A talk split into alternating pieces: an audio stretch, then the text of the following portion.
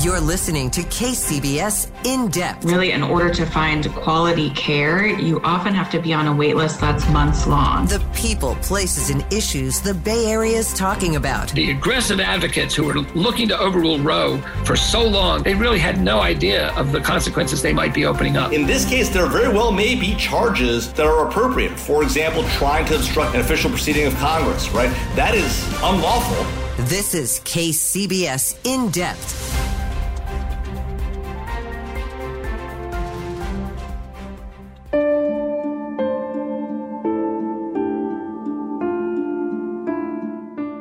It's been a little over a week since the bipartisan $118 billion border and national security bill stalled out in the Senate.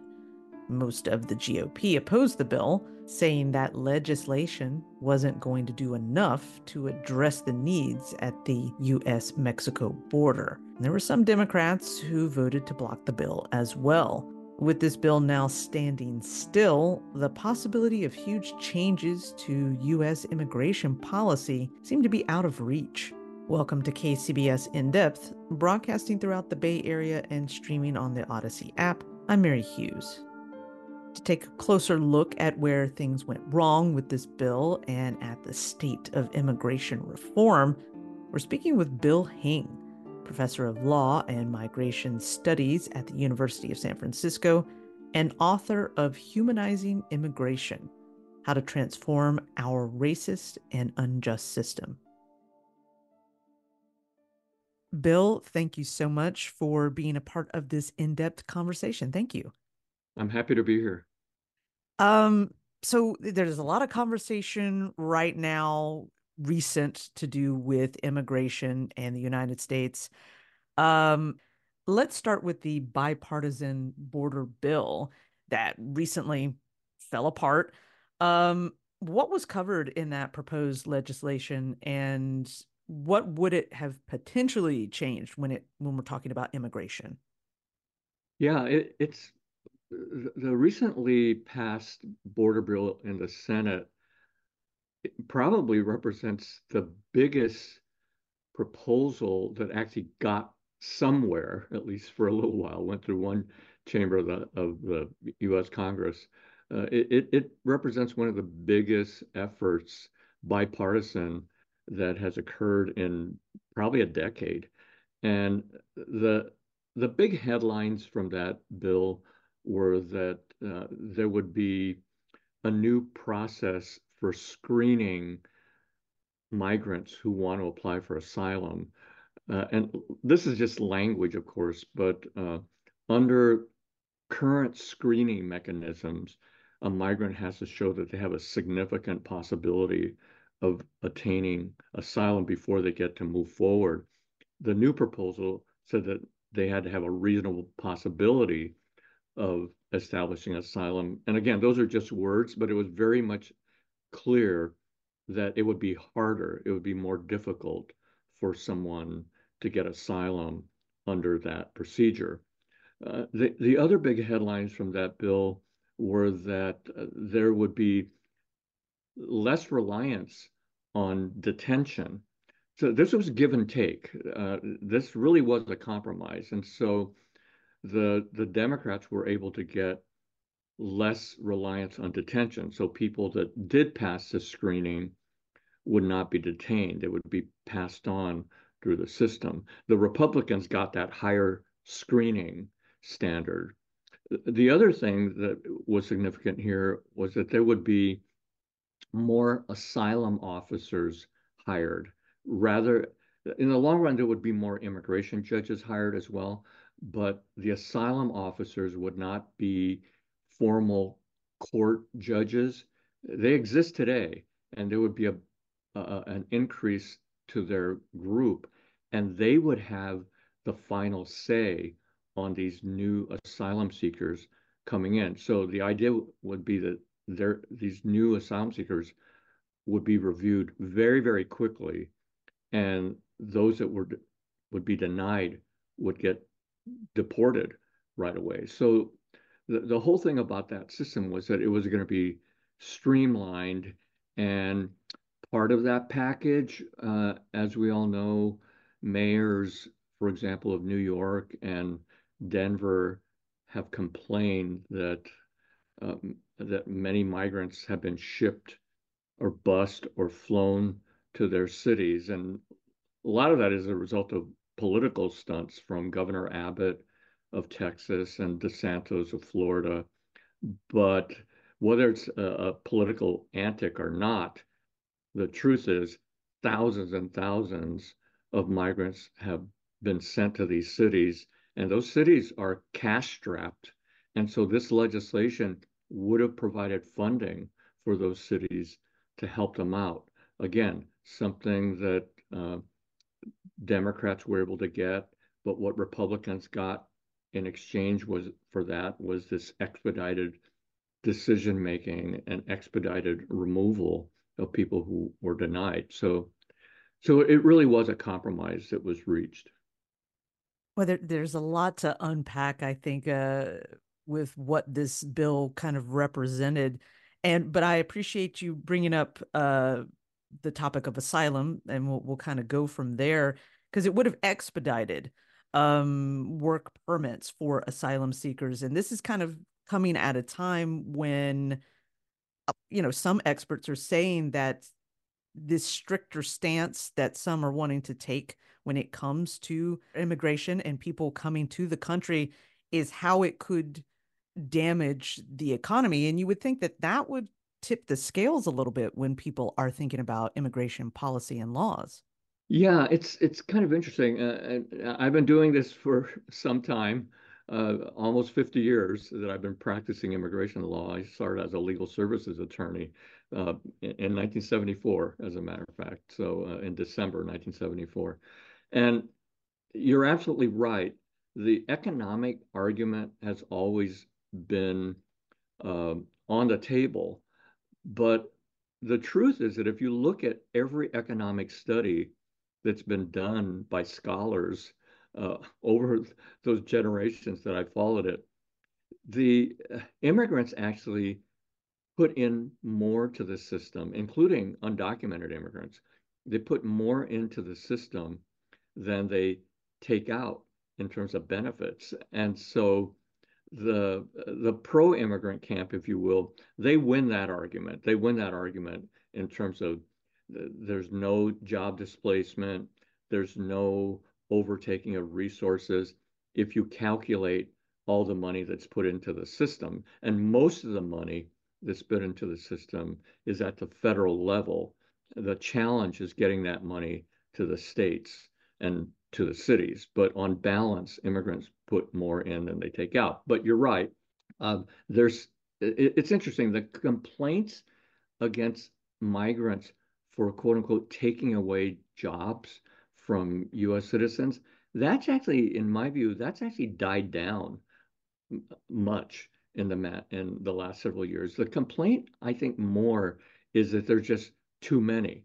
That uh, pictures of the border scare many Americans, and and they have this image that folks are coming here and taking us over. But uh, but it, the the economic argument has I, I don't think been as strong uh, against as as I've seen in the past.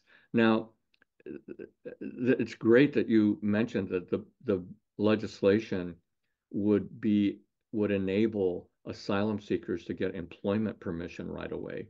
Under current law, when you apply for asylum, you have to wait for six months before you can apply for a work permit.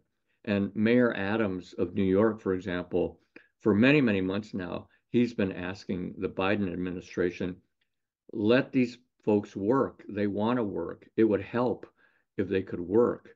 Uh, and and so this is an answer. This is a response to Mayor Adams actually that they would be able to get job work permits right away and be able to work because uh, that folks would rather do that. They would rather work than to be sitting in some makeshift shelter that's been created for them. Well, and and you you know you you mentioned that some of the um, rhetoric surrounding uh, immigrants who are coming to the country as as you know taking over. I know some of the language that gets used out there uh, in the world, whether in media or in politics, you know, uses terminology like invasion and things of that, and that that that has died down. Um, but it, it's still incredibly difficult um, to manage and navigate getting into the United States, one you know, one way or the other, and then what that then looks like when people are here.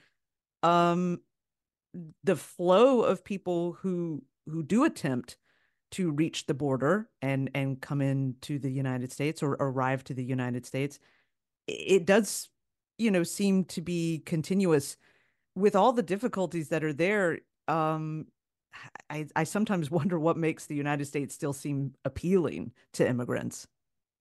That's a really good question. Uh, because believe me, news gets back to the source countries uh, about what's happening at the border, and it's not pretty. Um, um, the my students and I and my colleagues at the uh, at the University of San Francisco Immigration Clinic go to the border a couple times a year. We were just there in October. It's not a pretty sight. There are thousands of thousands of migrants there living in shelters and poor conditions, and that word gets back to the source countries. So what that what what I hope Americans and listeners what the, I hope that raises in their mind is why would they keep coming then? Well, and the answer to that lies in the root causes. So if if those individuals were just coming here, for example, to simply get work, and some of them do, then that's one thing. But when you start interviewing these folks, and many of them end up being our clients. We represent over 500 clients at our clinic at USF, uh, most of them from Central America and Mexico. When you start talking with them and interviewing them, you realize many just don't have a choice. They are fleeing violence, gang violence, cartel violence, and in many cases for women, domestic violence. And and they still view the United States as a place of safety, of refugee, of refuge, and of of recognizing human rights. Uh, and, and so, while it may seem puzzling to folks, the United States still is a symbol of of hope. And I know it sounds corny, but it, the United States is a beacon of hope. It's it's it's it's a light to folks, and um, and so they are hoping that they get a fair shot at asylum. Many apply in Mexico. Many have tried safety in other parts of Latin America, uh, but at the end of the day, they they view the United States as a place where they can really find refuge, refuge, and uh, and someone who's going to recognize that their human rights are, have been violated. In depth will return after a moment. Well, and you you mentioned earlier just how long you've been a part of this type of work, um, and you know th- these stories that you have heard from those that you have met and ha- have represented. That's a huge part of um, the book that you put out last year, Humanizing Immigration: How to Transform Our Racist and Unjust System.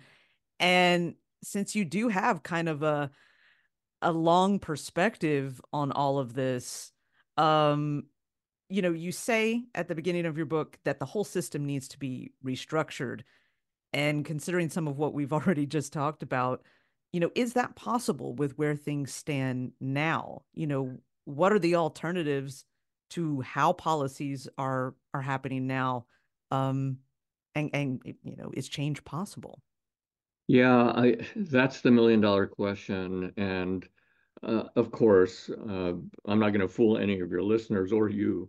Uh, it, it's all a matter of politics. Will the legislators in Congress, will the president ever step up and uh, and realize that these are human beings that uh, and their lives that are at stake? Uh, and I, I, I wish I could say, oh yeah, here's the magic bullet that's going to convince everybody. Uh, when people die at the border, young kids, I, I keep on thinking that that's the moment uh, that's going to change, turn heads around. When a couple years ago, when we saw images of of black migrants from Haiti being whipped with horse reins or whips, uh, uh, border patrol on horseback. I thought that was the image that was going to change minds, but obviously I have been wrong, and so I, I but I I I say in my book, and I'm saying right now that I do think that there will come a time when policymakers realize that just throwing money at the border and putting more and more resources into border enforcement and erecting walls or fences, uh, sending more immigration judges or asylum officers to the border, that's not going to stop the flow because of what I just said. Until we address the violence in those countries, um, I think that that that it's not going to happen. So my hope is that um, my hope not only is that we put in place a fair asylum system, but my hope also, eh, which which may be a hard sell for many members of Congress, my hope also, which I think is an easier sell, it should be a, an easier sell, is to figure out how the United States can help the root causes.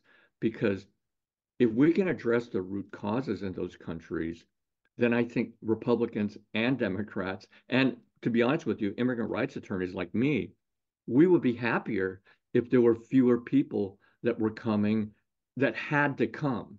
We would be happier if the violence was be reduced and that resulted in fewer people migrating republicans democrats and migrant rights advocates as well so my question is why spend so much money at the border why not be working with those people on the ground who are actually trying to address root violence and quite honestly the USAID program, USAID program, they're trying and there's smart ways of doing it. Even the World Bank and the International Monetary Fund, they're finally waking up to the need to invest in those countries. And so, so I think that has that should have a better chance of striking a chord with policymakers. Well, yeah, I, I think, you know, you hit on two very big points there. Um, one being that this is a this is so much a human issue um, and what people are going through and the lives that are having to be led not by choice but by uh, circumstances and and your question I, I don't know that it has an answer at least not within uh, it seems like uh, government conversations here. Um, and then another point you mentioned was, of course, how politics play into this. I um, I read a quote recently from a person who who runs migrant shelters in Texas, and they said that it has become such a political platform for election rather than to address the actual realities uh, at the border. This sort of feels like that's that it's always been that way but how true is that now when we are looking at these big questions of immigration reform?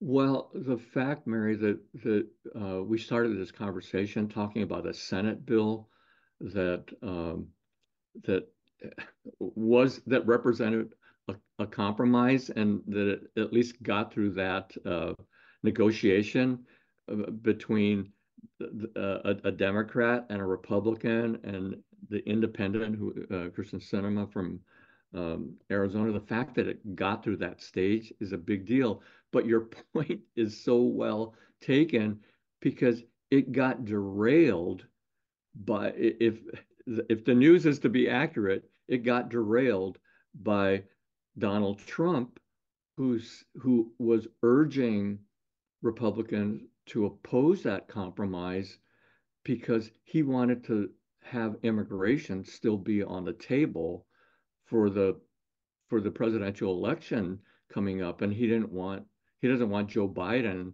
to be able to sign legislation and take credit for helping to address the border situation. And uh, if those reports are true uh, then it's very evident that for some politicians, they want immigration to be front and center of a presidential election. And that is just, that's playing politics literally. Uh, and and what's sad about that, of course, is that they're playing with the lives of all these migrants who are at the border who are trying to patiently get in. I mean, uh, listeners should realize that most of the people that are trying to get in are trying to do it orderly. They they've signed up to get interviews at the ports of entry. Yes, there are people that still try to sneak their way in between the ports of entry, but the vast majority are lining up. They've signed up, that their names have been registered, and they're waiting patiently for appointments. So they're not actually trying to enter illegally. Well, with all that being said, and and and to what you said about having hope that things can improve and that the conversation might move towards what the root issues are in in the countries that people are leaving uh and and how those situations could be dealt with in some way that's good for everyone. With this bill as you said it's a positive that it got as far as it did um and and but now that is stalled out. Um you know what do you see as next steps to to push immigration policy conversations to a better place? Um or do you foresee continuing to be you know stymied as we as we head towards a, another big election time yeah i i think it's going to be very difficult to get legislation uh, immigration legislation pass. I mean, the, again, uh, possibly the only hope is, and we haven't even mentioned this, of course, but uh, uh, part of that compromise that uh, got through that negotiation was for the border, uh, was in exchange for more funding for Ukraine. Um, and, and I, I, guess for Israel as well. And uh, that, that's what's kind of kooky about this most recent iteration of the immigration debate that it's been coupled with uh, with foreign aid for military purposes. Um, but I still think that that is possible. Okay, if that is still what's being debated, uh, then I do think that something like that compromise still might happen. The, the other thing that I want to throw out that's uh, I, I want to continue to have hope. Okay, and and that's that the one piece of legislation that immigrant rights advocates have been pushing for now since for over 25 years is the DREAM Act, which is for those um, children who came with their parents and uh, have been undocumented since they were children and they grew up here, went to high school. Uh, I'm sure that many of your listeners know Dreamers. In other words, know people who grew up and went to high school and have been undocumented. And some of them have benefited from a program Obama started called DACA, Deferred Action for Childhood Arrivals, and which was instituted in 2012. Uh, the fate of DACA doesn't look good because Texas has challenged the legality of DACA. The main part of DACA that Texas doesn't like is that so that subgroup of dreamers have been given permission to work. And the federal judge who was on that case ruled that you cannot force any president to deport anyone. Okay, you can't force the president to deport dreamers. But he ruled the president can't hand them a permission to work, that that's too substantive.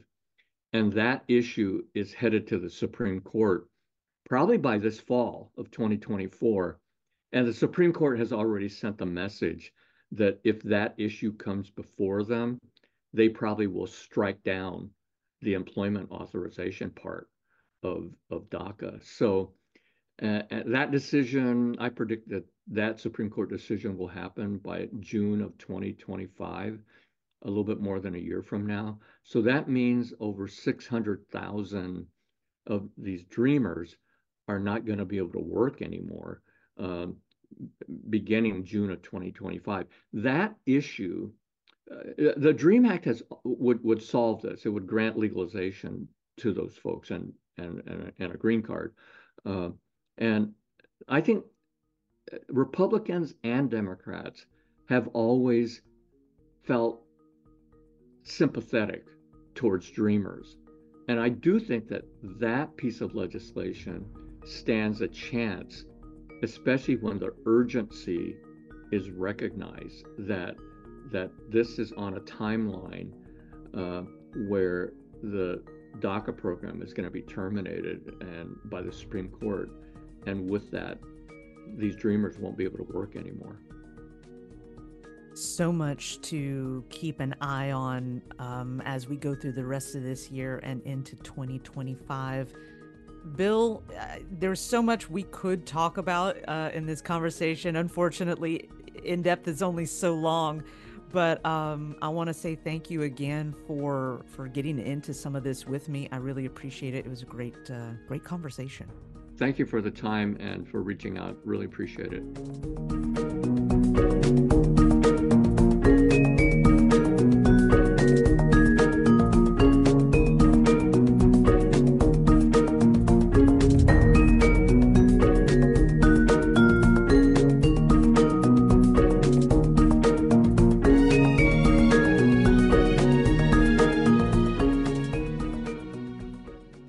Find this episode and past episodes of In Depth online at kcbsradio.com. You can also hear in depth episodes on the Audacy app. Download the app on your smartphone and favorite KCBS radio. Thanks for listening for KCBS and In Depth. I'm Mary Hughes.